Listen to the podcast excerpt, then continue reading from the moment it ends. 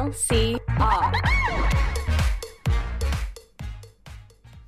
Hi, I'm Tom, and this is Tom Talks Movies for Loughborough Campus Radio. Today it's the 11th of December 2019. We have um, about 20 days left in December and this decade. So I'm going to basically uh, spend my time with you today running through my favourite films of the decade. Um, it's given me an opportunity to reminisce. I did sort of a little bit of um, background research on the last decade and some of the best films that come out in that time. Um, and I did all of this on um, a website called Letterboxd. Basically, it's a online social media type thing for movie lovers. It contains a big sort of movie database. Uh, allows you to sort of log and record the films you've seen, give it a little rating, sort of add it to different lists, um, and share your viewing experience with others. Um, and I've sort of been logging sort of the films I've been watching for a long time, and supposedly I've seen 188 films um, this decade. I don't know sort of where that stacks up compared to other people, but um, there's been some real stinkers in there, and there's been some good ones as well. I think this is going to give me an opportunity today to kind of maybe um, explain what I like watching a little bit more uh, to you guys, sort of give you an impression of who I am, because over the last couple of weeks I've talked about what sort of the Joker, didn't really like that, um, Once Upon a Time in Hollywood, uh, The Irishman, sort of two of the sort of big name directors at the moment, sort of both uh, releasing new fresh hits. Uh, sort of, what else did I see? Last Christmas, uh, talked about sort of the Christmas films I saw and enjoy.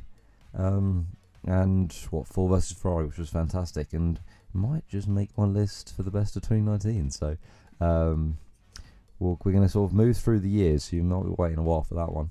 Um, but otherwise, I'm going to jump straight into it. Um, the way I've done it is primarily come up with a sort of favourite film from each year uh, throughout the decade, and then also maybe name some honourable mentions, um, something from different genres, just to uh, spice up the list a little bit and give you a wider idea of what I I enjoy.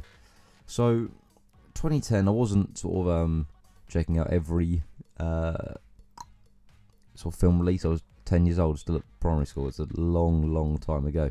Um, but notoriously that year, Toy Story 3 came out, and it's an absolute banger. Um, and to think this year, Toy Story 4 came out nine years later, um, which was also a great film. I don't think it comes close to Toy Story 3, but that original trilogy of um, the Toy Story films really kind of um, was at the peak of Pixel Pixar's strength. Um, Toy Story 3 had um, great villain in what the big purple bear that smelled strawberries was it Lotso or something. Um, if I can't remember details from these films, it's not a reflection uh, on the quality of the film. It's more my brain being filled with rubbish. Um, but Toy Story 3 obviously sort of um, has a strong plot for Woody, who I think is sort of my favourite Toy Story character. I think early doors of Toy Story 1, it's probably a sort of Buzz Lightyear kind of fandom. I remember I've, I've heard stories from my parents that I sort of used to go around wearing a Buzz Lightyear costume. I don't remember the days vividly, but I can I can picture it. Um, but these days I'm much more of a Woody guy. Um, and he had a great little plot in Toy Story 3, sort of um, feeling unwanted, um, and then finding a new home um, at the end of the film, and everyone sort of the passage of time and moving on, and that obviously great scene in the sort of furnace when all the toys hold hands. I think there wasn't there wasn't a dry eye in the cinema. Um, and then sort of other sort of uh, release in 2010. It seemed to be quite a good year for um, when I looked it up. Um, you're looking at something like Kick-Ass. Um, your sort of action comedy based on sort of um, a meta commentary on the superhero genre. Kick-Ass played by Aaron Taylor Johnson. Um, and the film had sort of not only a great standalone plot, but was presented really well. I I'm not sure who directed it. it. Off the top of my head, might be Matthew Vaughn, the same guy who did sort of Kingsman, um, because it's got a similar kind of aesthetic and vibe. But um, and you obviously have um, Chloe Grace Moretz as Hit Girl. Like the whole the, the, this film, I think is really heightened by its extended cast and side characters like Evan Peters features, um, Nicolas Cage features, Uh, Mark Strong is obviously the villain because he's, he's been in he's been the villain in every single um, action comedy in the last decade. But um, it's a really strong outing there, and it was a shame that the sequel couldn't sort of live up to the hype there. And then also 2010, you sort of um, more of drama here. Um, the Social Network, the uh, story of Facebook and Mark Zuckerberg, um, directed by uh, David Fincher, but written by uh, what's his name? Oh my god, Aaron Sorkin, um, who is sort of known as one of the sort of best writers in Hollywood. Um, and this film's no exception. Sort of brilliantly played roles by um, Andrew Garfield, Justin Timberlake, um, and the rest of the cast. I think this film is known for its dialogue, but it also has that um, non-linear film structure, which really played to the film's strength and was able to have sort of flashback, uh, interpolation cutscenes, um, and meant it sort of had a freshness and could could keep the audience guessing rather than uh, having them find out the information in one scene, and then the characters finding out the information in the scene in the following um, moments. Um, but yeah, I think that sort of film set a real tone for the decade, and um, looking at the sort of de- almost downfall of Facebook across the last year uh, in real life with the was it Cambridge Analytica saga and kind of the privacy settings problems and people just sort of using the platform less and less. Um, it's still kind of relevant today. Um, which it doesn't affect my list. These are just my favourites. But I think when you are trying to define the sort of best films of the decade, it come does um, a factor is the sort of cultural impact and um, how they're still viewed today. Absolutely, their impact is was the word I was looking for. Um, 2011, um, with the sort of simpler films, it was tough. I've got sort of a trio here that is sort of tough to pick a specific favourite from. Um, but I, I am a sort of big Harry Potter fan, and 2011 saw the release of the final one in the saga, the Harry Potter and the Deathly Hallows Part 2. And the film isn't as deep or as well directed as some of the previous iterations. I know a lot of people would say Prisoner of Azkaban is the best in the series, um, but this film, uh, with its sort of just kind of inspiration, I want to say inspirational because that's the way it made me feel. Kind of fight back attitude, not giving in, everyone performing their absolute best in the most dire of situations. Um, and each the way the director managed to sort of balance the characters, I think it is sort of still Harry's story in that final film, um, but sort of like um, everyone gets a moment to shine. You think the scene where Harry comes out in the Great Hall and uh, a fight sort of occurs between Snape and McGonagall and the Order of the Phoenix um, team uh, kind of uh, come out from uh, within the Great Hall doors and uh, back Harry up alongside the rest of Gryffindor. Um, how dare you stand where he stood? All that stuff, absolutely fantastic. And then you understand later uh, the pain Snape's been suffering with the sort of always scene uh, about Lily Potter. Beautiful, beautiful stuff, and the whole film is um, fantastic. Great action set pieces, um, beautiful depth in the story, um, and just on like the technical level, great like set design and all that stuff. And the series, it it wasn't unique to that film, but um, the whole series um, was really effective in that way. Then, so it's another franchise film next. I think one of my other favourites from 2011 was X Men First Class. Um, part of the X Men franchise, I think the X Men franchise has had major hits and major lows over the last. Um, well, the first one came out what 2001, 2000 ish with X Men One, um, sort of Magneto and Professor X, um, Patrick Stewart and Ian McKellen. Um, but this was uh, sort of the first of the prequel series of films where James McAvoy took over the role of Professor X and Michael Fassbender took over the role of Magneto, and it based itself around the period of the Cuban Missile Crisis, and I sort of um, I did really enjoy the uh, X Men kind of trying to embed themselves in history. I think in the comics there is a massive part of the series which is based around sort of social mobility, injustice, and progressive social engineering. Um, uh, sort of uh, as if these X Men with their unique powers um, is are akin to those in society who are feel as if they're less included um, or on the outskirts of society. I don't know. Um, but the performances from those two in particular, um, your James McAvoy and Michael Fassbender, were absolutely immense. The blossoming relationship of those two um, felt complete within that film when Magneto betrays him at the end, but then also you can see how Professor X would forgive this this character that he like borderline loves um, after mistake after mistake that Magneto makes throughout the decade, um, and the action set pieces again um, fantastic. The side characters fantastic. Um, it's one of those ones that you can return to time and time again. Uh, the score also, uh, sorry, I forgot to mention that. Um, the score of this film is unique in the X Men franchise and absolutely brilliant for some of the heightened emotional moments.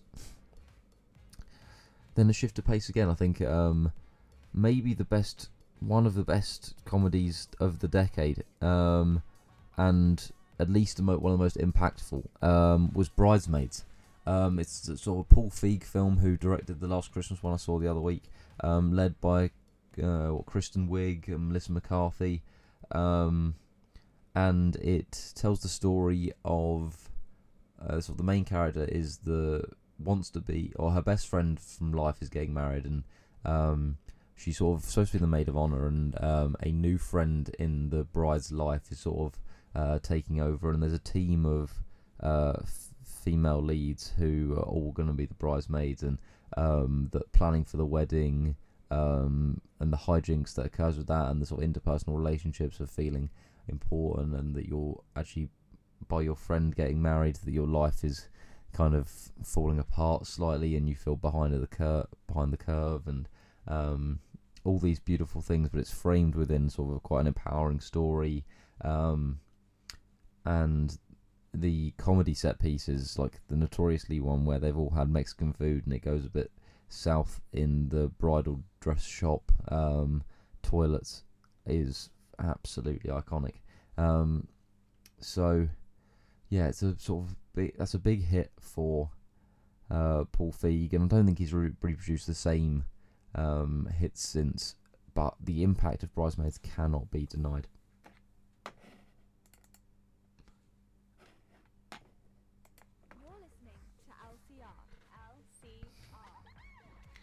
Now, we're only two years in um, to the decade so far, but um, 2012 was quite a uh, sort of big year for me because it saw the release of Avengers Assemble, the first Avengers film uh, in the MCU, and I have been a fan of the MCU. I'm surprised there's not more features in this list uh, from that uh, from that franchise, but Avengers Assemble was a formative experience for me. Uh, in that I remember seeing it in cinemas so with my dad, um, and just loving uh, what Joss Whedon had created on screen. Um, it wouldn't have been possible without the four or five previous MC. No, so it was Iron Man one, Iron Man two, Captain America one, Thor one, and Incredible Hulk. So yeah, five. Um, previous MCU entries. Um, and the film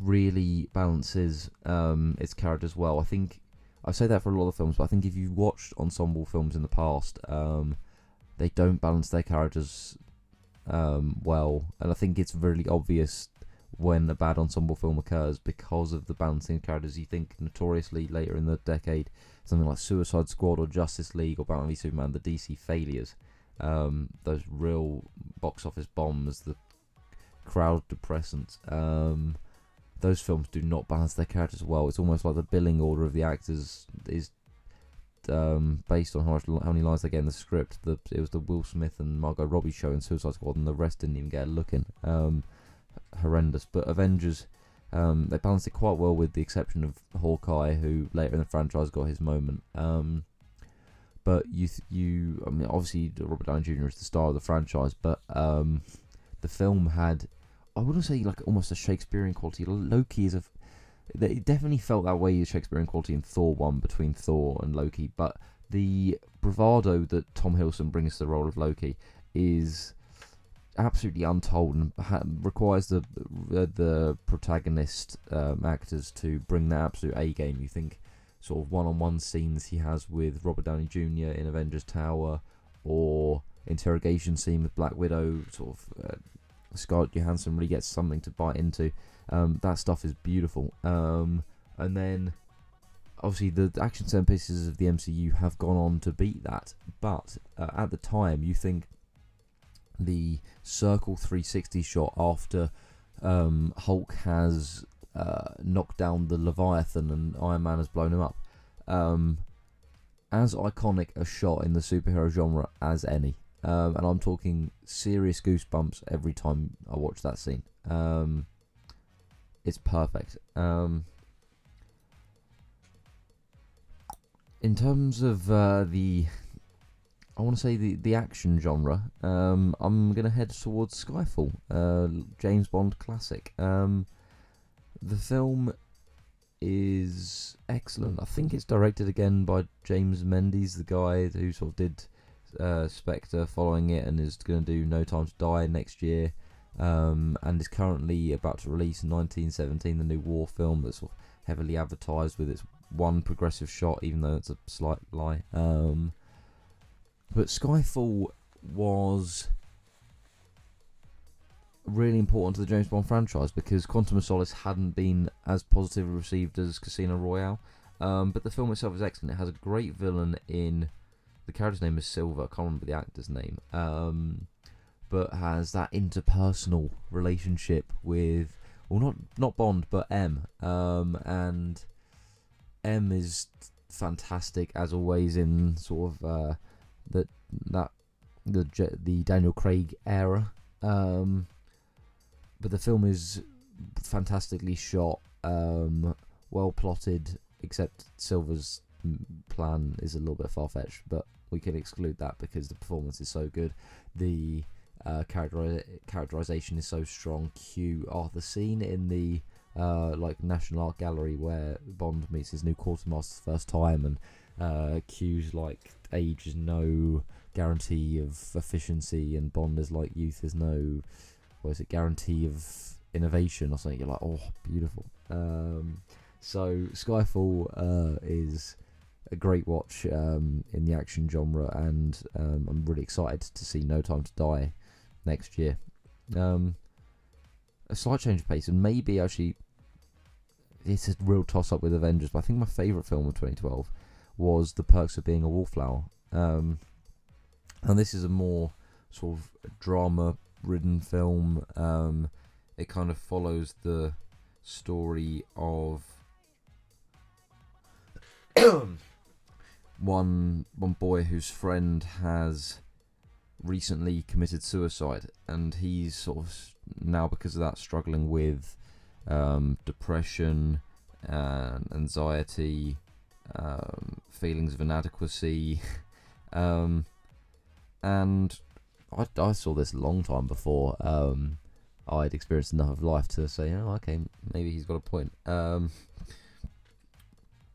So he's about 15 years old. Oh, he's called Charlie. Apologies. Um, and he feels like he's watching life from the sidelines, hence Wallflower. Um, and he sort of gets picked up by um, some senior um, senior students um, who sort of um, want to behave as his mentors, sidekicks, kind of thing. And you've got Patrick and Sam. Sam is Emma Watson, and Patrick is what's his name? Ezra Miller. Um, and they take on absolute kin- kinship of him and sort of love him, support him.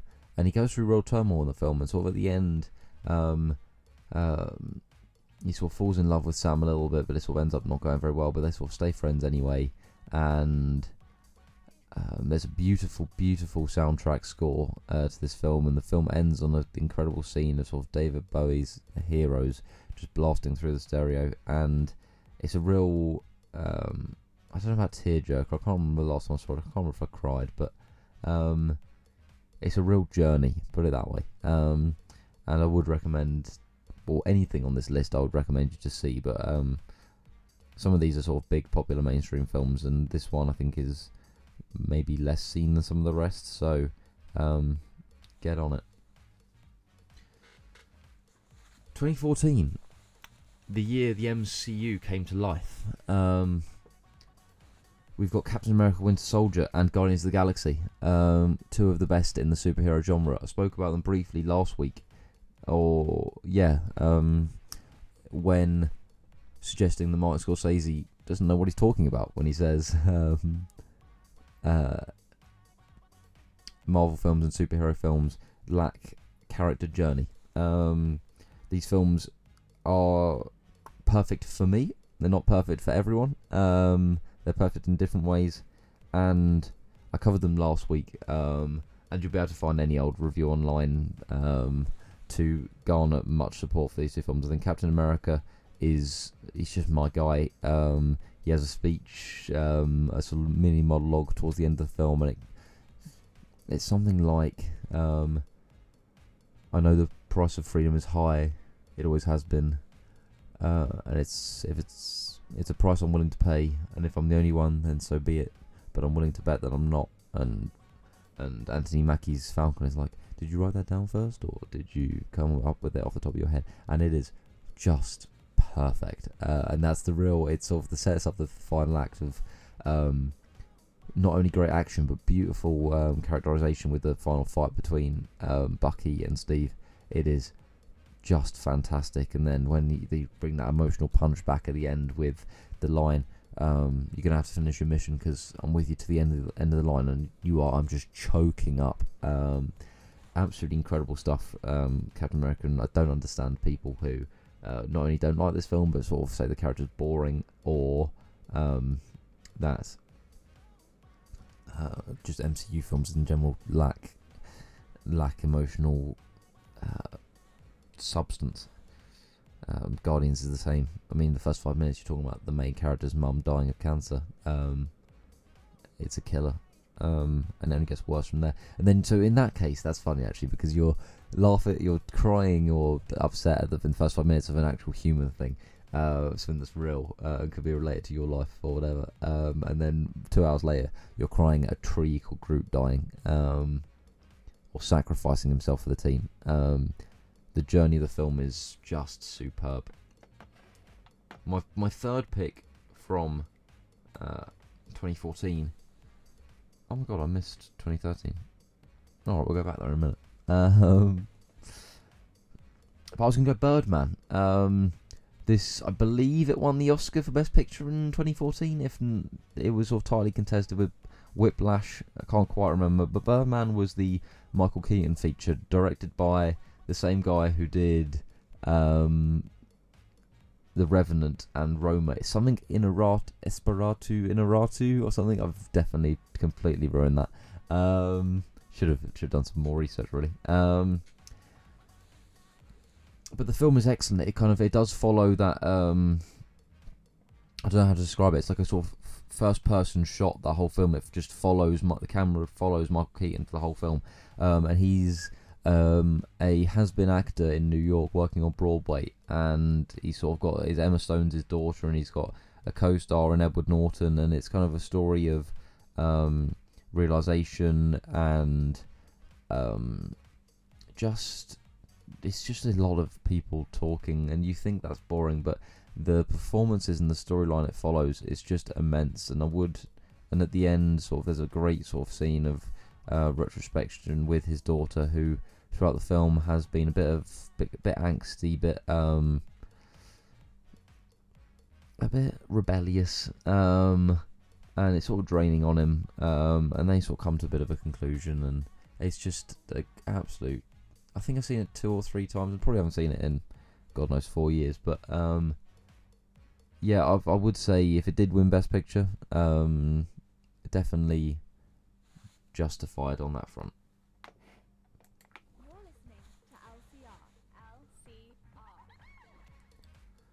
Can't quite believe I did it, but I did manage to leave out 2013, so we're just going to sort of run through it and say the best of that year was The Wolf of Wall Street from Martin Scorsese. Um, I'm not always a big fan of Leonardo DiCaprio. Um, I can find him a bit swarmy, a little bit too cool, a little bit, and because I know who he's such, he's probably the most famous actor in the world. So often I find myself getting taken out of the film and not engrossed in the story because it's him. Um, I found that particularly in Once Upon a Time in Hollywood. Like I just sort of found myself picturing him on set rather than within the confines of the story. Um, but in this one, he was fantastic alongside Jonah Hill, who was maybe even better. Um, the film does it's long, it lags in periods. I sort of the yacht scene when they're sort of trying to get across the world and there's a big storm and he's like, I won't die sober. It's like a bit crap. Um,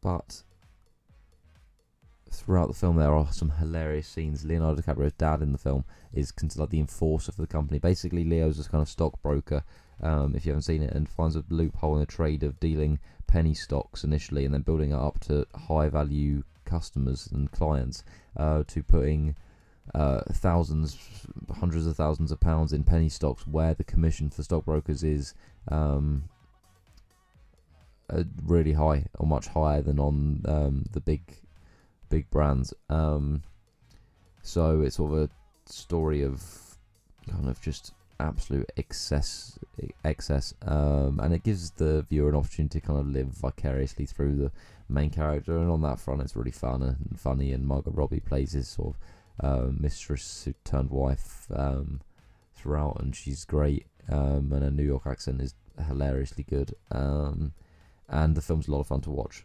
um, another film that is maybe less poetic cinema, but I also found fun was We're the Millers. Uh, it's a Jason Sudeikis kind of comedy. He's a drug dealer. He hires Jennifer Lauren, Jennifer Aniston, um, Will Poulter, the kid with the eyebrows, um, and what's her name? I can't remember. Uh, that girl uh, to help him smuggle some drugs.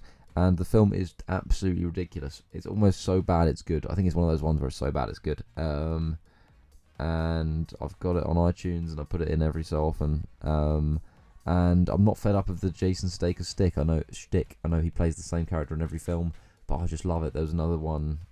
I haven't got it in my list, but a couple of years later, he played a sort of lead in a rom com called Sleeping with Other People, and you would have just he plays the same character in every film, but it's great. It's absolutely brilliant. Um, so with the Millers, I'd recommend, and then I'll go from a more indie pick here. I'll go Her, which was a Spike Jonze um, alternative sci-fi rom romance drama kind of thing where Joaquin Phoenix plays the main character and he falls in love with his um, computer system in a alternate future reality where Scarlett Johansson voices everyone's computers and is quite endearing and emotionally connected. Um, and the film is a real thinker. Um, and itself itself is really funny. It's well shot. There's maybe a few too many close-ups of Joaquin Phoenix's face, but it's a real interesting watch. Um, and not too long either. It's actually well constructed, um, which is different to The Wolf of Wall Street in that sense. So. Wolf of Wall Street in 2013, if you want an excessive watch, uh, her if you want something a bit more um, thoughtful and um, laid back, and then We're the Millers if you just want to have a good time. Um, I did 2014, Birdman, Captain America, Winter Soldier. 2015, what a year! Um, we're talking Star Wars. Um, the Force Awakens, complete retread of A New Hope. Basically the same script with new characters. Um, or mm, not a direct simulation because um, they've changed some of the genders of the characters. Um, but I think Lawrence Kasdan, the writer who wrote some of the early scripts for the original Star Wars trilogy, came back and wrote this one, and he just thought, I don't need to. No one's going to notice. I can just put out the same script again. Uh, and J.J. Abrams, the director, doesn't care. He just he's bothered about excess. He's like, uh, he's watched E.T. a couple of times and thinks he's a director. So fair play. But the film is well shot. Um, Kylo Ren is a really interesting character. Uh, about the best character the Star Wars universe has to offer right now. I think Adam Driver is a superb actor.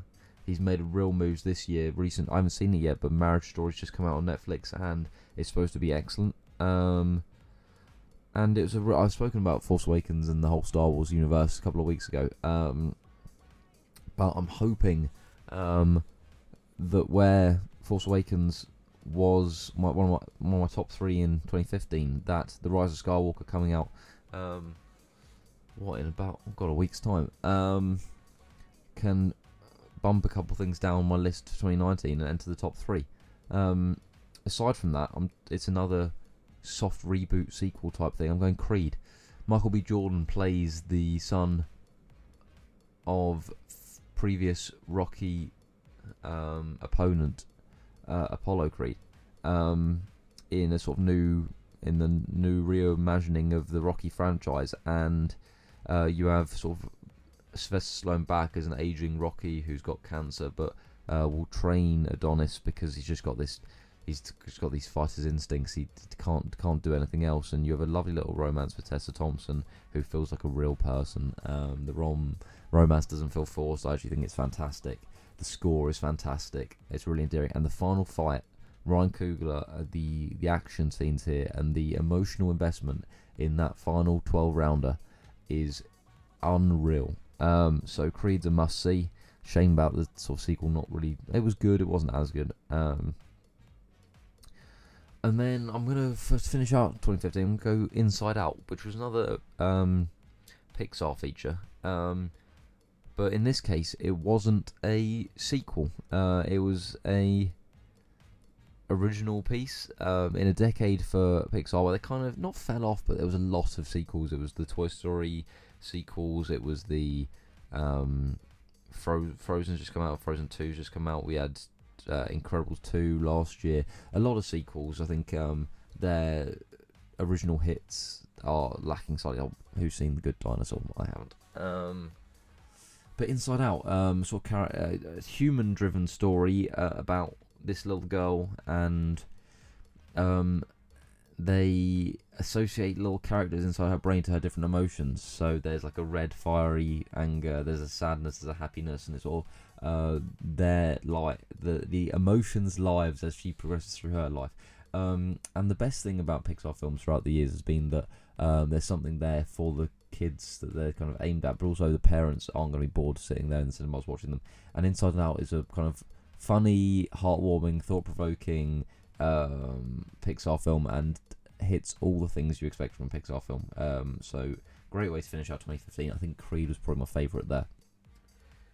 2016 it's it's uh, the, the for me at least there's not many clangers um, but it's a year of the comedies all three um, there, there's slight spins on them we've got like a sort of comedy drama and comedy action but um, it's a funny year because we're going Hunt for the Wilderpeople, directed by Taika Waititi. We're going The Nice Guys, directed by Shane Black, and we're going Deadpool, directed by who did it? Was it Tim Miller?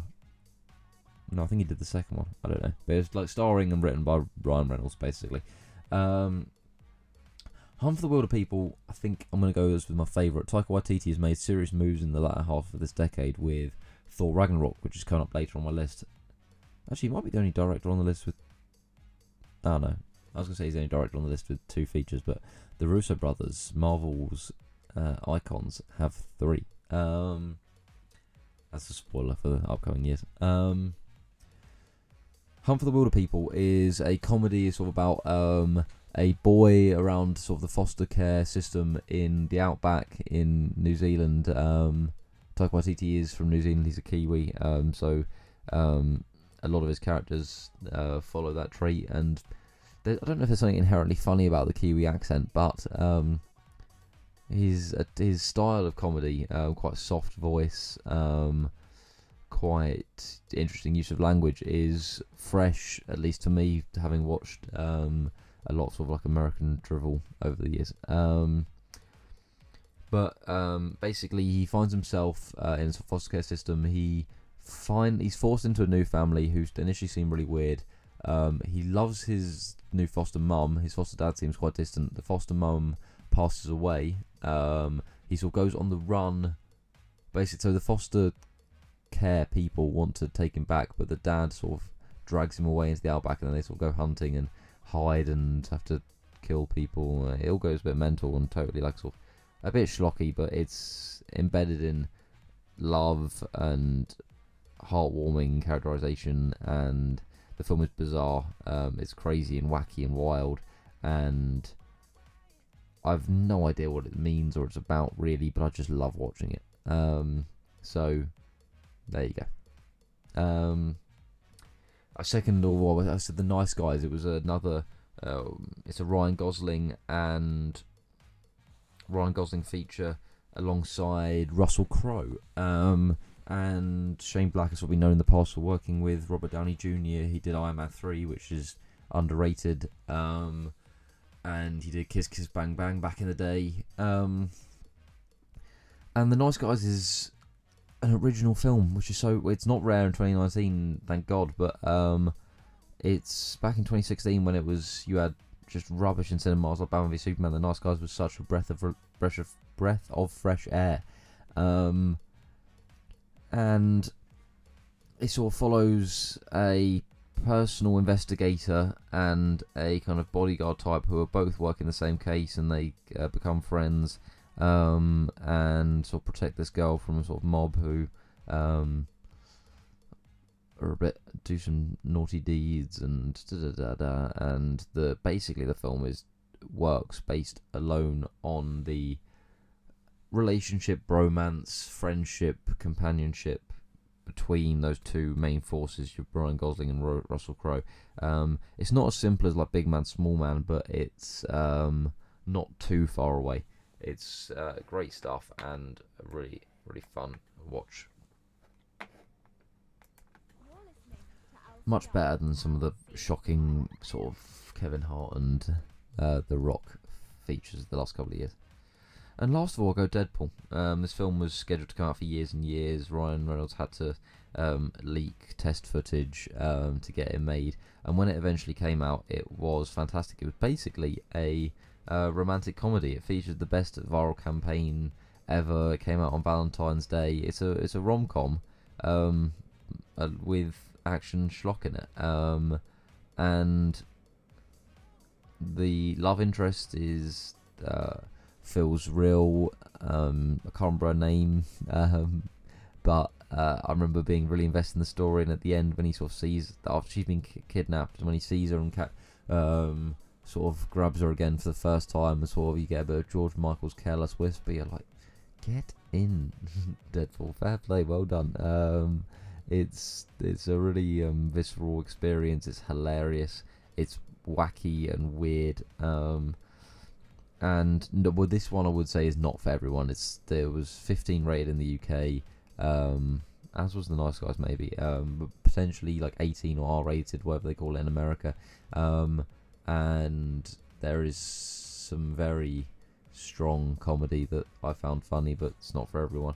Um, and it was a reinvention of the um, sort of superhero genre in another way. Um, it had it took there'd been previous ones that I mentioned that were sort of a bit more meta than uh, some of the real heavy superhero stories.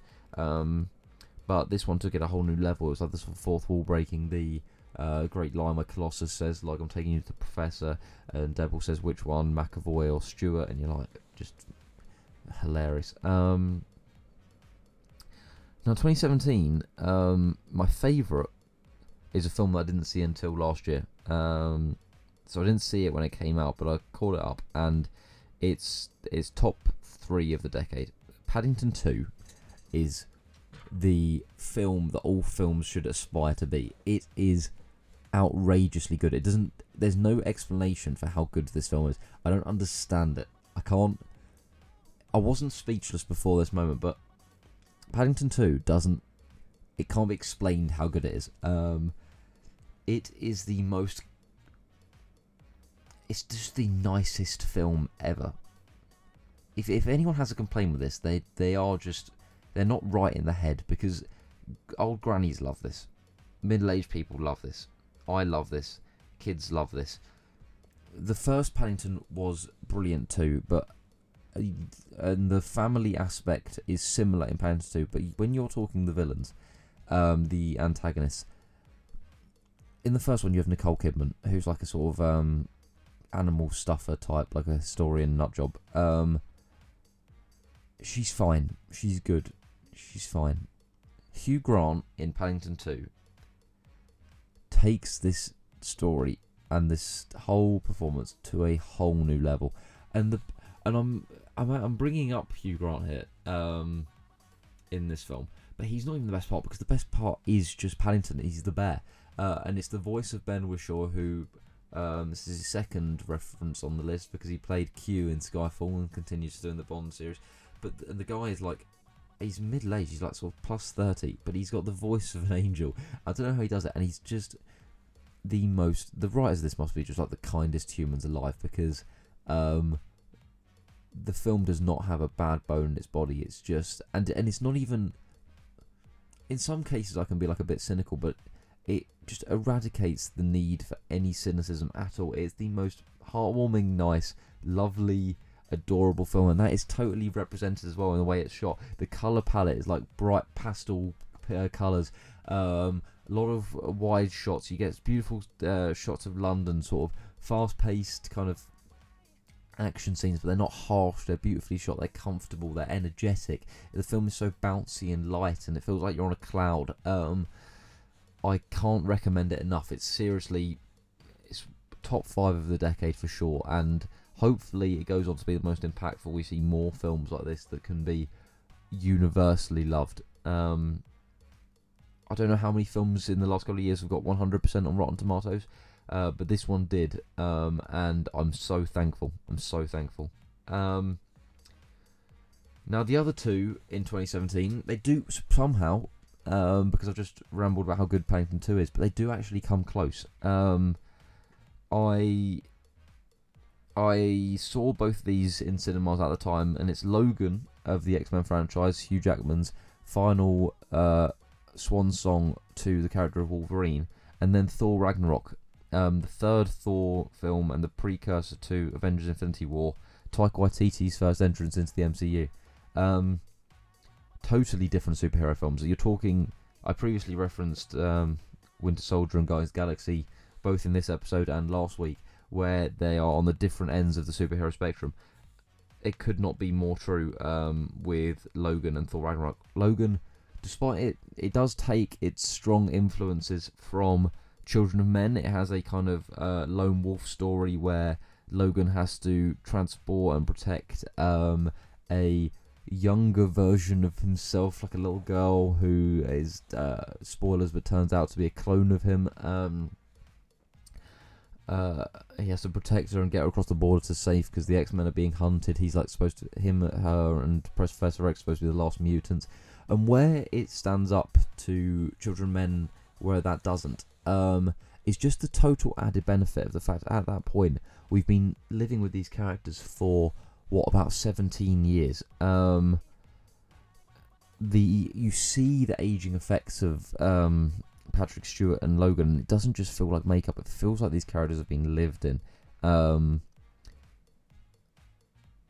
it it has the benefits of being a franchise film without relying on the um, kind of traits of a franchise film. Um, the film is so emotional, and I spoiled the previous bit, but I'm not going to spoil the proper ending because it is one of the most shocking, harsh moments I've enjoyed in the cinema. I didn't speak for.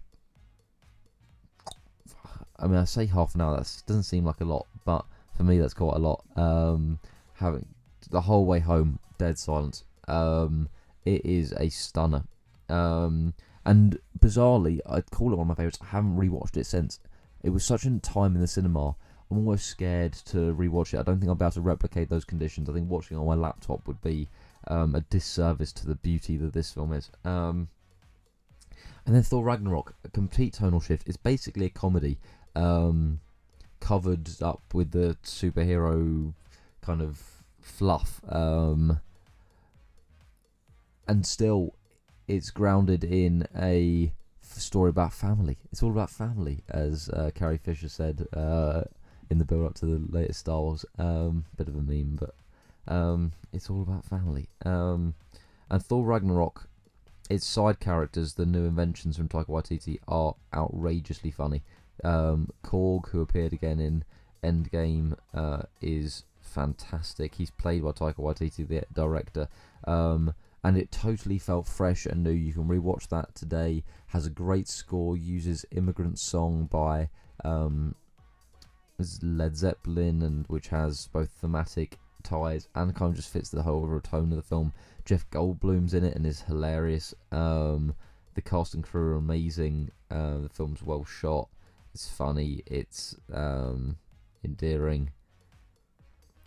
I love it. Um, one of the most rewatchable ones in the MCU, along with the other picks I've got in here. Um, 2018, not my favourite year of films. Um, the biggest release has got to be Avengers: Infinity War, and to be fair, it was incredible. I think it was basically the Thanos film, and he's the best character. I just think they didn't balance the characters in that one as well as some of the other MCU features. So people like Captain America, one of my favorites, um, were shortchanged um, in order to define Thanos as the um,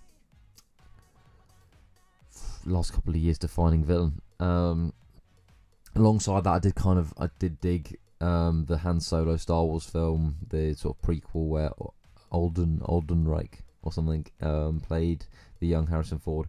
But what I would say I enjoyed watching the most in 2018 is actually some of Netflix's comedy specials.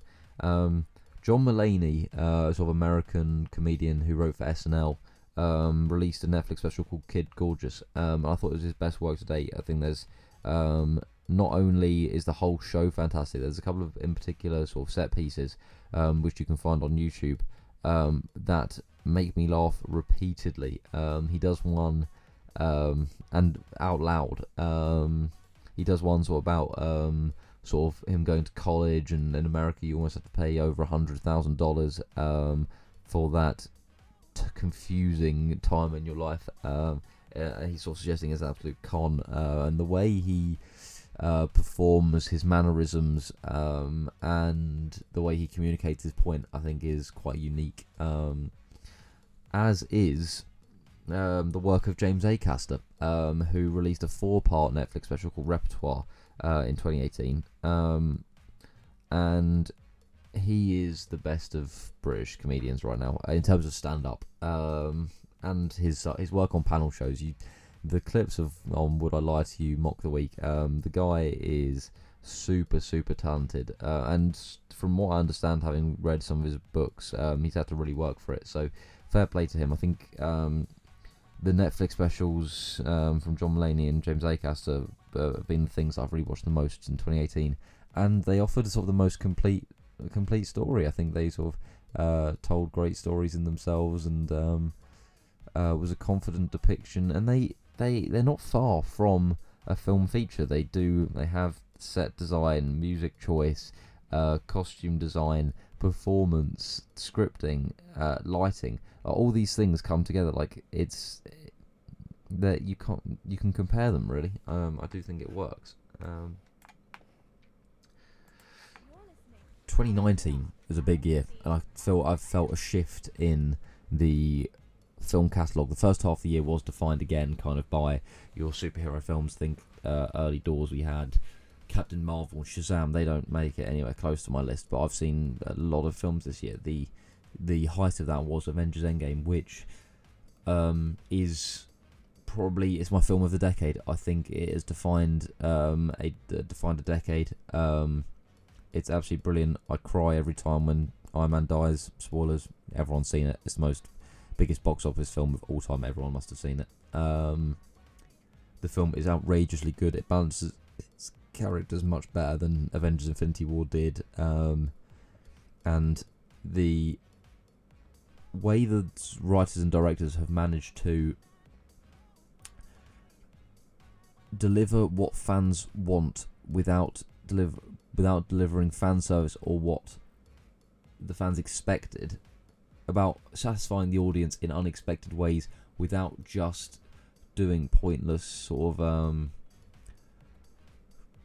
almost surprise, shock, outrageous, stupid moments that don't fit in the story um, is incredible. And um, I love Spider Man, uh, always have done, and I love him in this film. Um, Tom Holland doesn't get a lot to work with, but I think it's actually the first time I went actually this guy is real Spider-Man um, because his interactions after he reappears from the portals with not only the extra characters but particularly Tony Stark. I just I cry watching Peter cry at Tony dying. Like he's he's that good. Um, And to think that Tom Holland like, barely had a script and didn't know what was going on on set when he was performing that is hilarious. Um, toward the back half of the year has been more defined by um, sort of your sort of original film, and it's a shame that so many of this year's uh, great hits haven't been released in the UK yet. Um, there are things like well, Star Wars, Little Women still to come, but then Jojo Rabbit, Parasite. Um, what else? Queen Slim, maybe. Um, there's a lot of um, the sort of award season options um, to come out uh, early Jan next year. Um, but I will go with Ford versus Ferrari being for one of being the most fun times I had in the cinema this year. Um, and then also um, Once Upon a Time in Hollywood. I kind of ratted a little bit on um, Quentin for uh, being just so much himself. Um, uh, I accused him of uh, going too far in a couple of places, as George Lucas might say. Um, but and it does come thirdly in third place. I think Avengers and four. It goes Avengers big time, way ahead of the curve. Ford versus Ferrari, lot of fun. Once upon a time in Hollywood. Um, I don't think anything else I've seen so far had as good a performance as Brad Pitt gave in Once Upon a Time in Hollywood. And the more I think about it, the more I forgive some of the um, length associated with it. I think having seen The Irishman, which is even longer, uh, it gives credence to the time used in Once Upon a Time in Hollywood. Um, 2010 has been a sort of big, it's been a massive decade in my life. I think um, there has been a shift in uh, the film culture. Um, obviously, streaming has become a big part of the way people view films. I think it's, it means people can clock up a lot more total watch time, but it means maybe they don't sit through. I think people's um, patience and endurance has decreased. Um, uh, I personally, I've noticed that myself. I think uh, I complain more than ever about run times of films. If a film is over an hour and fifty minutes, it's like, and it's like really kind of justify it. Um, but those films, I've, I've, I've, I gave you thirty roughly on the list. Um, sort of the honourable, uh, sort of best of each year, uh, and some honourable mentions because some years were stronger than others. Um, and we got a sort of wide range of genre, genres. Um, obviously, the sort of superhero thing was big in the 2010, so that's made a big dent. And There's a couple of franchise films, a couple of comedies, a couple of indie picks. Um, I'm not a horror fan, so you won't see that anywhere on the list. Um, can't remember the time I went to see a horror film. Probably haven't. Um, I saw The Woman in Black at like early doors around whenever it came out, sort of early 2000, 2010s. Uh, and just thought, nah, no need, skip. Um, but uh, I'm excited for the films coming out, particularly early in 2020. I've sort of got a list on my phone of some of the ones that have been going on in America but haven't uh, come out in here yet. And then I'm excited to see what the sort of shift in audience perception goes into in 2020. Um, and then the rest of the decade, what will be the big genre? Uh, do you think superhero films will sort of calm down? Uh, James Cameron's Avatar series, his next five pictures are supposed to come out uh, uh, in the 2020s. So will that be the dominating uh, franchise in in the 2020s? We'll wait and see. But I'm excited to be a part of it, and um, I hope you stick around uh, for the conversations throughout that decade too. All right, bye. Cheers.